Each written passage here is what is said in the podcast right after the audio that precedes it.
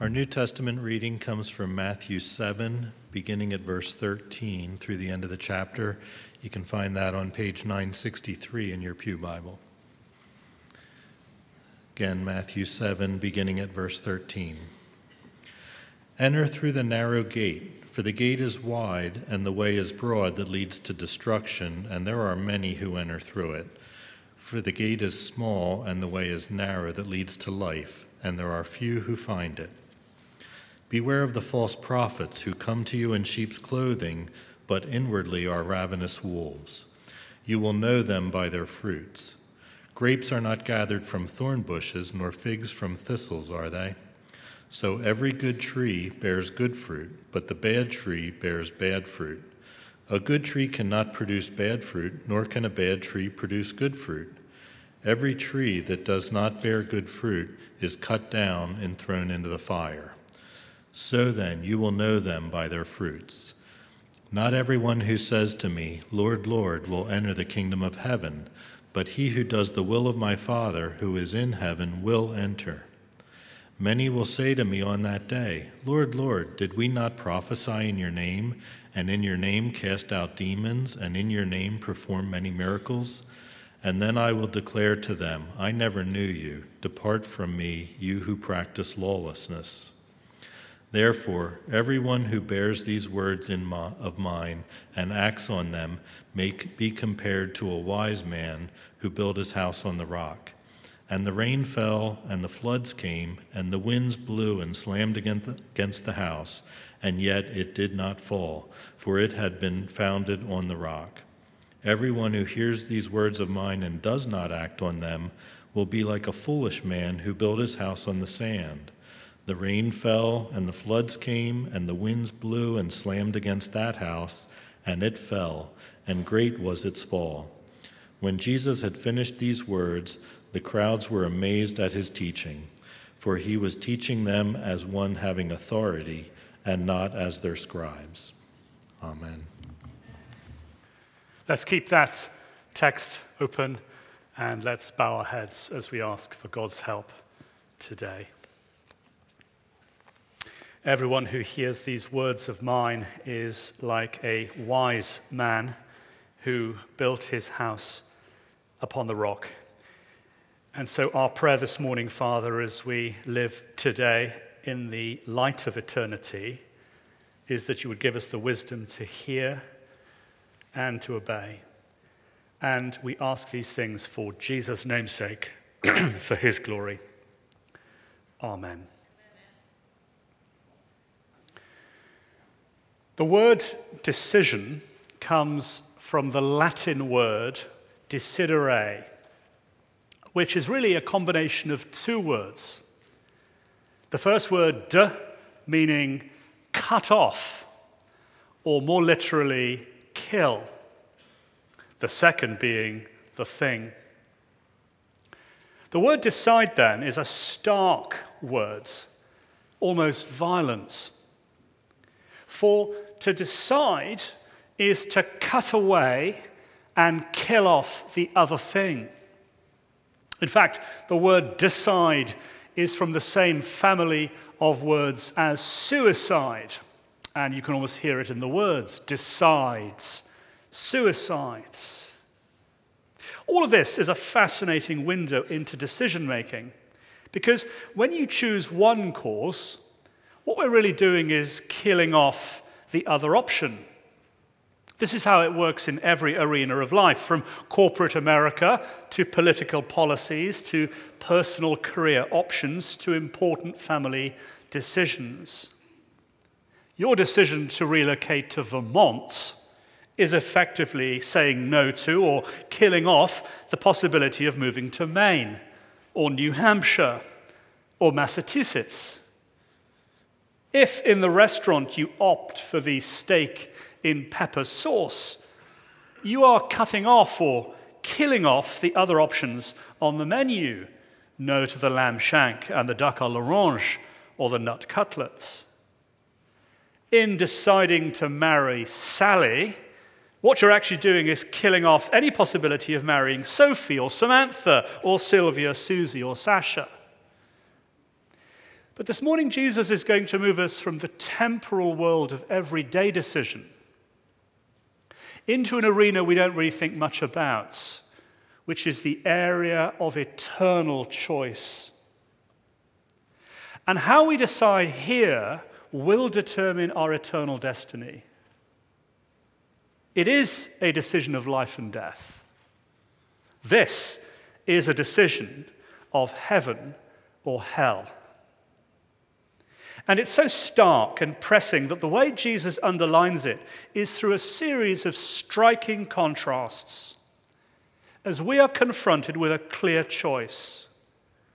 And it is A or B, black or white, one or the other. There are no nuances. There cannot be half and half. It can't be a bit of one and a bit of the other. Jesus, in this summary of the Sermon on the Mount, has three arresting sketches, three graphic pictures, as he, in love, longs to move us from the wrong choice to the right choice, moving us from destruction to life through his gospel of grace. And it's a series of questions which we've got on our sheets here. First of all, two roads. The question, which will you walk? Verses 13 to 14. Jesus says, Enter through the narrow gates, for the gate is wide and the way is broad that leads to destruction, and there are many who enter through it. Verse 14, but the gate is narrow and the way is constricted that leads to life, and there are few who find it. Verse 13 is the key imperative, and it's an urgent command enter.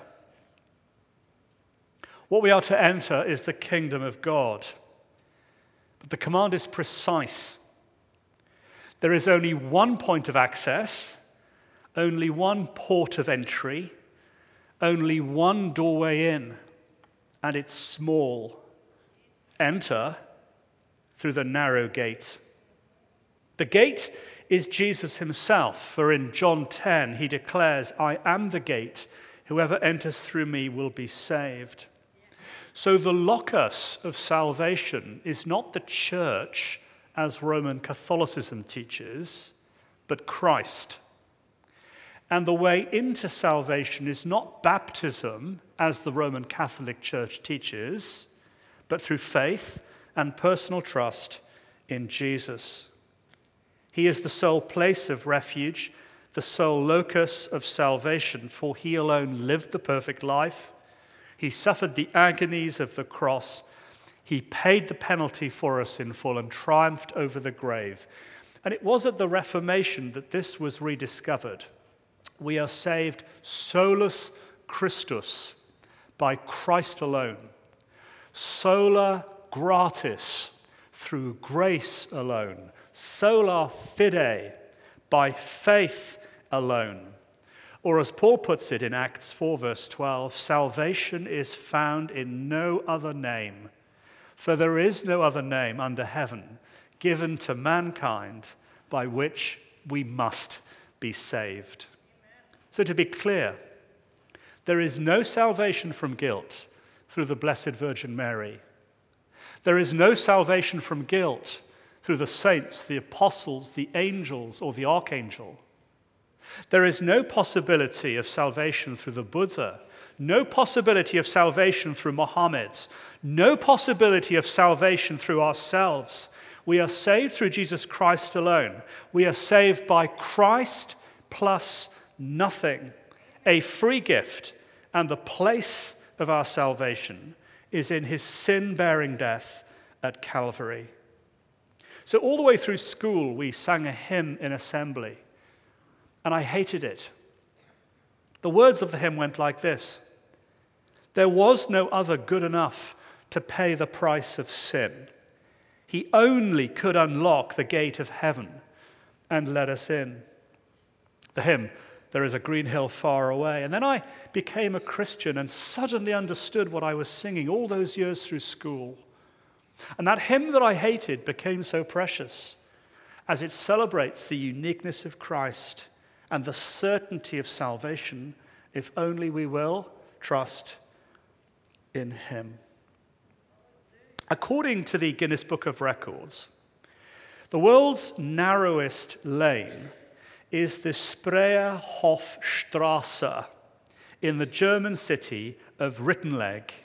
It was built in 1727 and at certain points measures only 19.7 inches. Very unsurprisingly, few people can get through the lane. In sharp contrast, the widest road in the world, according to the Guinness Book of Records, is Interstate 10 in Texas, which at points through the city of Katy has a staggering 26 lanes. It's heavily populated. Any vehicle can attempt it, and they do. It serves more than 219,000 cars a day. That's over 81 million a year. Well, it's a no brainer as we ask the question which stands as the picture of the Christian entry and of the Christian life. There is a narrow gate into which we must enter.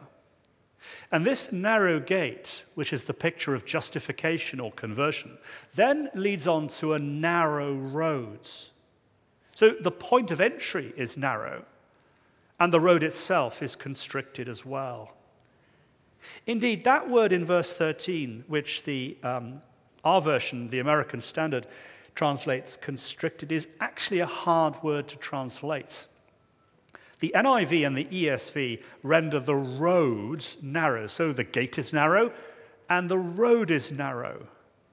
But actually, our version, I think, gets it right. Because it's not just that the road for the Christian is narrow, there's more to it in the original. The word implies a pressing upon, or a crowding in, or a squeezing onto. A word that was used in the first century to mean oppressed or afflicted. The point is that the way into the kingdom is narrow. And then the kingdom road that we're going to have to walk is tough painful and difficult. It will be full of challenges and afflictions as God tests our faith and grows us through perseverance. As Paul says in Acts 14, it is through many tribulations that we are to enter the kingdom of God. So here is Jesus, God's great king on earth, addressing a mixed crowd with various degrees of loyalty to Him, perhaps even as we are gathered here today. And he's using the idiom of two ways, which was outlined in Psalm 1 and in places like Deuteronomy 30. There's a signpost. There are two choices, two paths the narrow way or the hard way. The Broad Street, perhaps a road in Manhattan, everybody's on it, it's easy, it's crowded. Well, contrast that street, Broad Street, Manhattan, with the arduous climb up the mountain, taking all your energy, exhausting you on the icy mountain face. Many will be found on Broad Street, Manhattan. It's easy, few climbing the arduous, steep mountain path. But wait a minute, people say, give me a break. This is such an exaggeration. It's not that stark. Ours is a culture of plural truth. And all lifestyles are just variants on the same trajectory. Why make it so black and white? Why does it have to be A and B? Surely, like a Venn diagram, it's a bit of both. Don't exaggerate the points. But Jesus makes it clear there is no via media. There is no middle place in the middle of the Venn diagram. There is no neutral zone. There is no spiritual Switzerlands.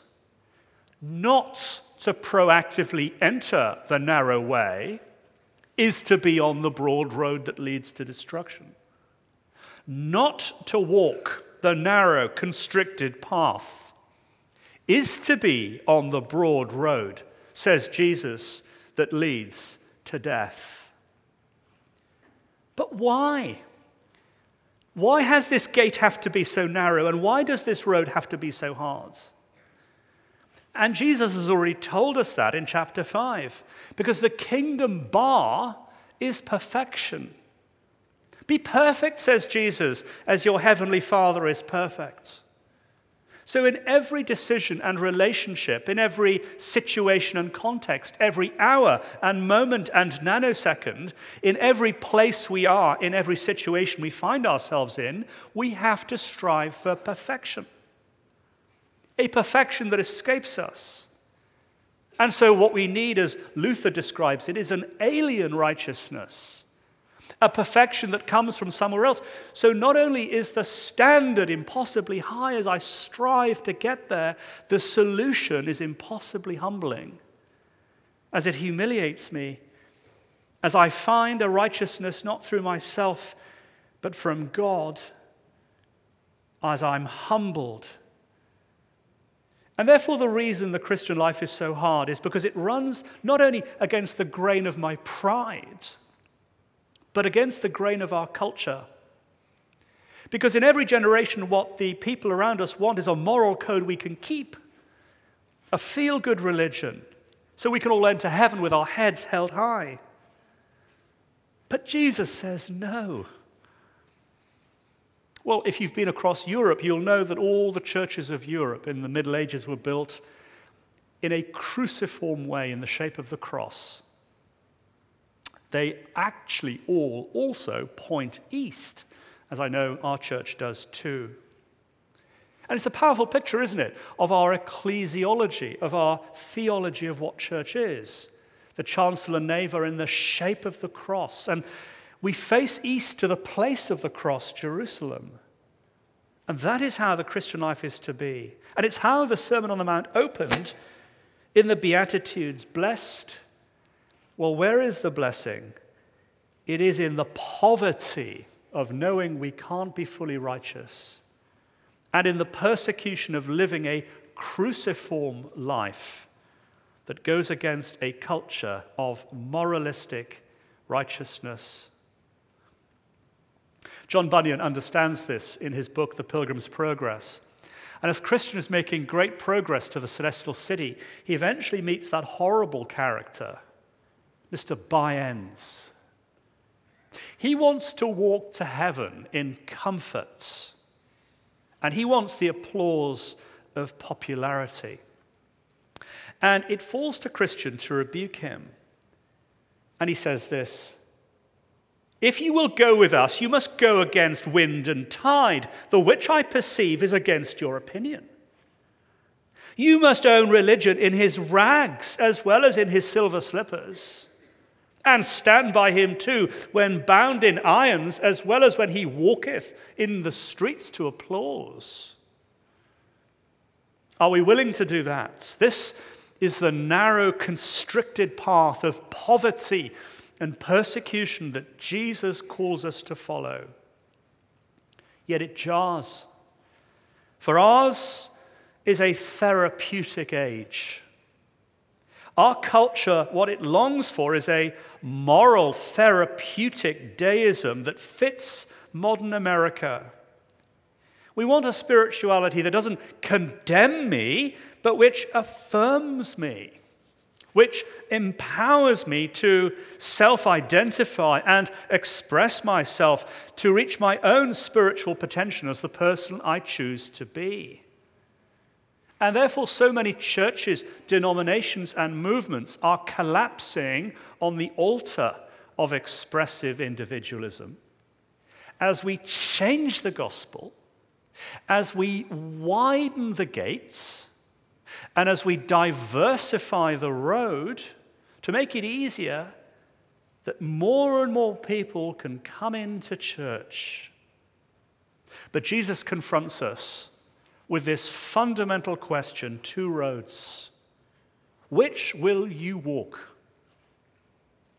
But this question of which road actually leads to the second question of the two prophets.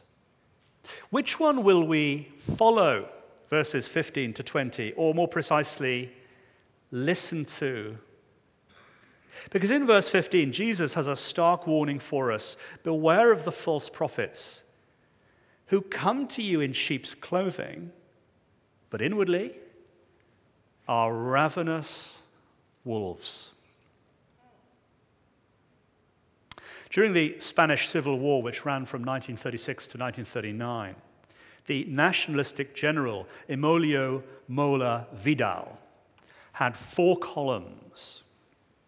And he was asked, How will you win Madrid's? His answer was instant through my fifth column. The fifth column wasn't really a column, but it was the people in Madrid on his side. People on the insides intent on undermining the country. Those who've gone in secretly to infiltrate, to win sympathizers over to the cause.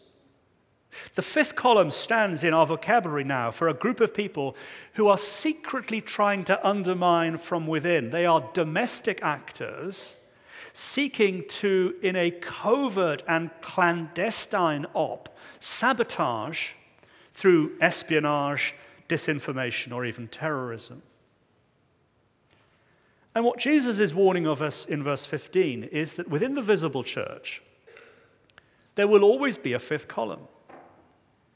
In every denomination and church, we can expect then to meet those who profess faith in Jesus, who say that they're on the narrow road, but in reality are working for the enemy, seeking to undermine the teaching of the gospel and divert us from the narrow path to the broad road that leads to destruction. And it's about this that J.C. Ryle so clearly warns the people of his own day in England. Listen to this. False doctrine, then, does not meet us face to face and proclaim that it is false. It doesn't blow a trumpet before it and endeavor openly to turn us from the truth that is in Jesus. It doesn't come to us in broad day and summon us to surrender. It approaches us secretly, quietly, insidiously, plausibly, in such a way as to disarm our suspicions and throw us off guard. In this light, Jesus warns, of the wolf in sheep's clothing, the uh, light of the angel as Satan puts on his garb. It is these who have always proved the most dangerous foes for the church. Let us be on guard against the insidiousness of false doctrine. The fruit which Eve and Adam ate at first looked pleasant and good. Poison is not written on it, bad is not stamped on it. It passes for the real thing because of the very likeness it bears to the truth. These are things we should not trifle with a little poison, a little sin, and a little false doctrine. And in verse 5, the point is that their appearance doesn't really match their character. Their appearance in sheep's clothing. That doesn't mean that they're dressed up like a sheep. Sheep's clothing was the attire or garb or clothing of the shepherd. The shepherd wore sheep's clothing. So the point is that they look like genuine pastors. They've been to seminary, they've got their PhD, they're popular on Christian radio, they've got great blogs, they have a following on Twitter.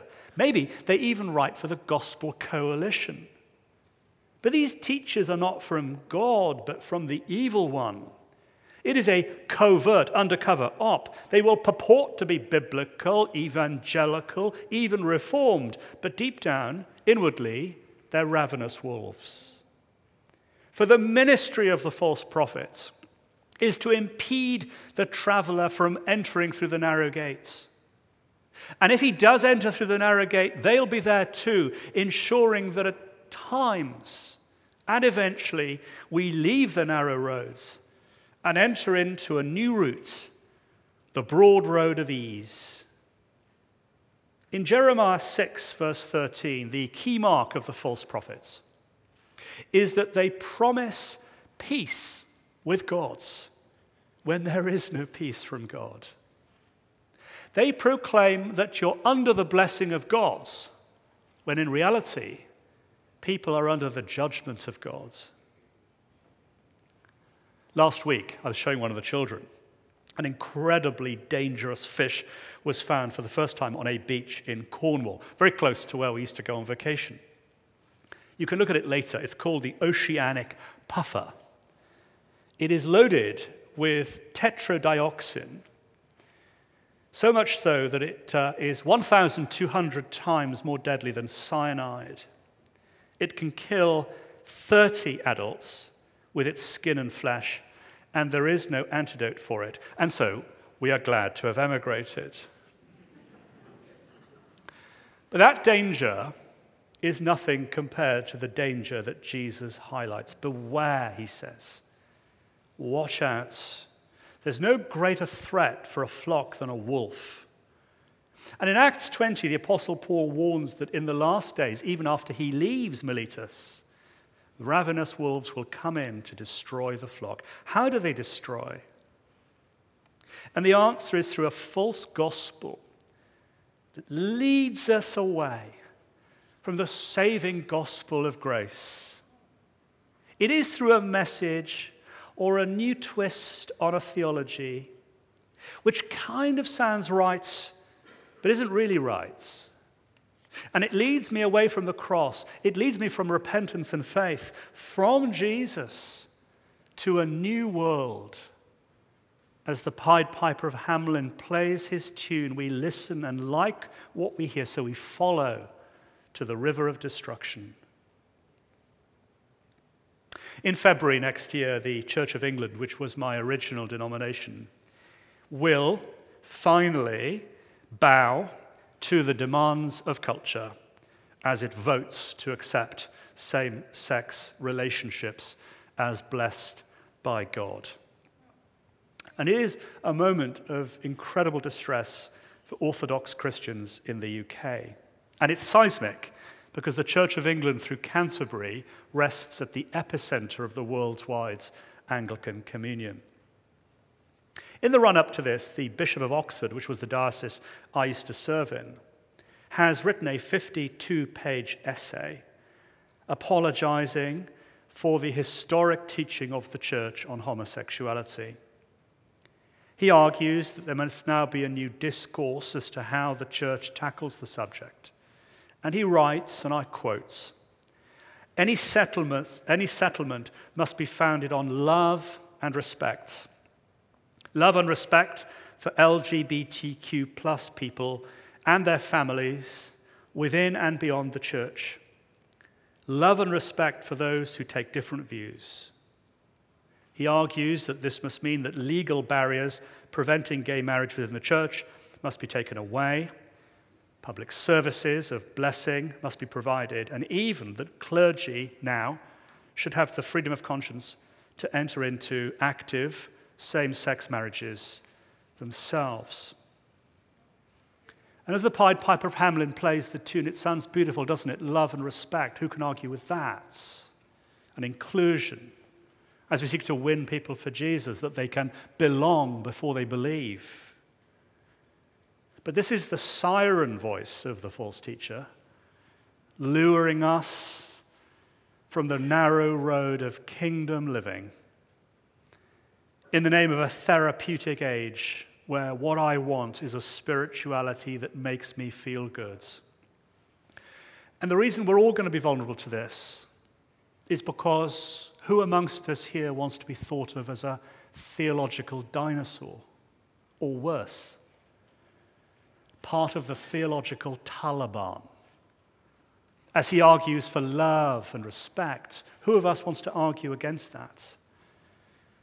Yet Jesus says, Beware of the false teacher. So, how do we identify them? In verse 16, Jesus says, It is through their fruits, as he takes us for a horticultural lesson, because grapes are not gathered from thorn bushes or figs from thistles. And healthy trees will bear healthy fruit. But in our last house in the UK, we had an apple tree, and it was sick and diseased.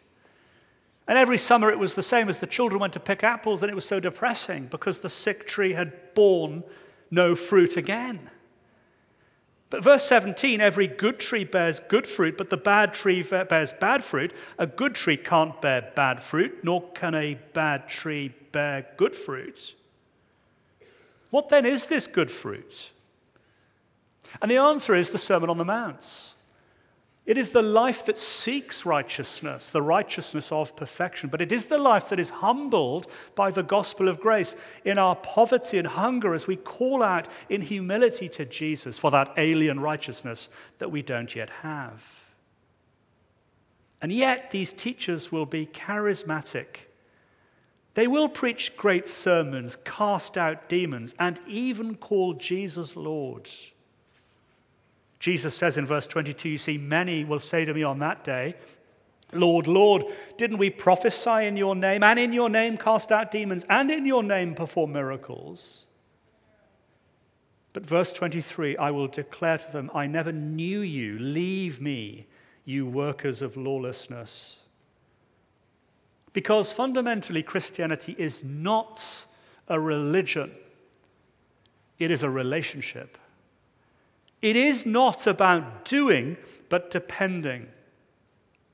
It is not about my ministry, but God's mercy. And the problem with these teachers who profess faith is they don't know Christ, nor his saving death at Calvary, nor his love and grace in his kingdom. For it is not enough to give creedal assents. It is not enough to sacrificially serve. At issue is whether we know Christ and are known by him. And this warning is very sobering, isn't it? And Bunyan understood it. In one of the last lines of his own book, Pilgrim's Progress, he looked and I saw that there was a way to hell even from the gates of heaven. As so many who profess faith don't live the life of grace, trusting in the saving death of Christ at the cross. This then takes us to our final question, a question of foundation. How then will we build? Because in verses 21 to 23, Jesus takes us to a parable with which the Sermon on the Mount ends. Jesus teaches that everyone who hears these words of mine and acts on them will be like a wise man who builds his house on the rock. The rain fell, the floods came, the winds blew and slammed against that house, but it didn't fall because it has been founded on the rock. But everyone who hears these words of mine and doesn't act on them, like a foolish man who builds his house on the sand, and the rain fell, and the floods came, and the winds blew and slammed against that house, and it fell, and the collapse was great. Two men two builders. Let's call them Willie Wise and Freddie Fool. They both build their houses. And actually, to the outsider, these houses both look the same. Both on the same street, and both have five bedrooms, and both have a swimming pool, and both have a jacuzzi, and both have marble top kitchen counters. Had you walked past number 33 and number 36 Paradise Lane, both would have looked stunning. Had both been on the market and the realtor had shown you around, both would have looked like a great buy. But never ask the realtor, ask the surveyor.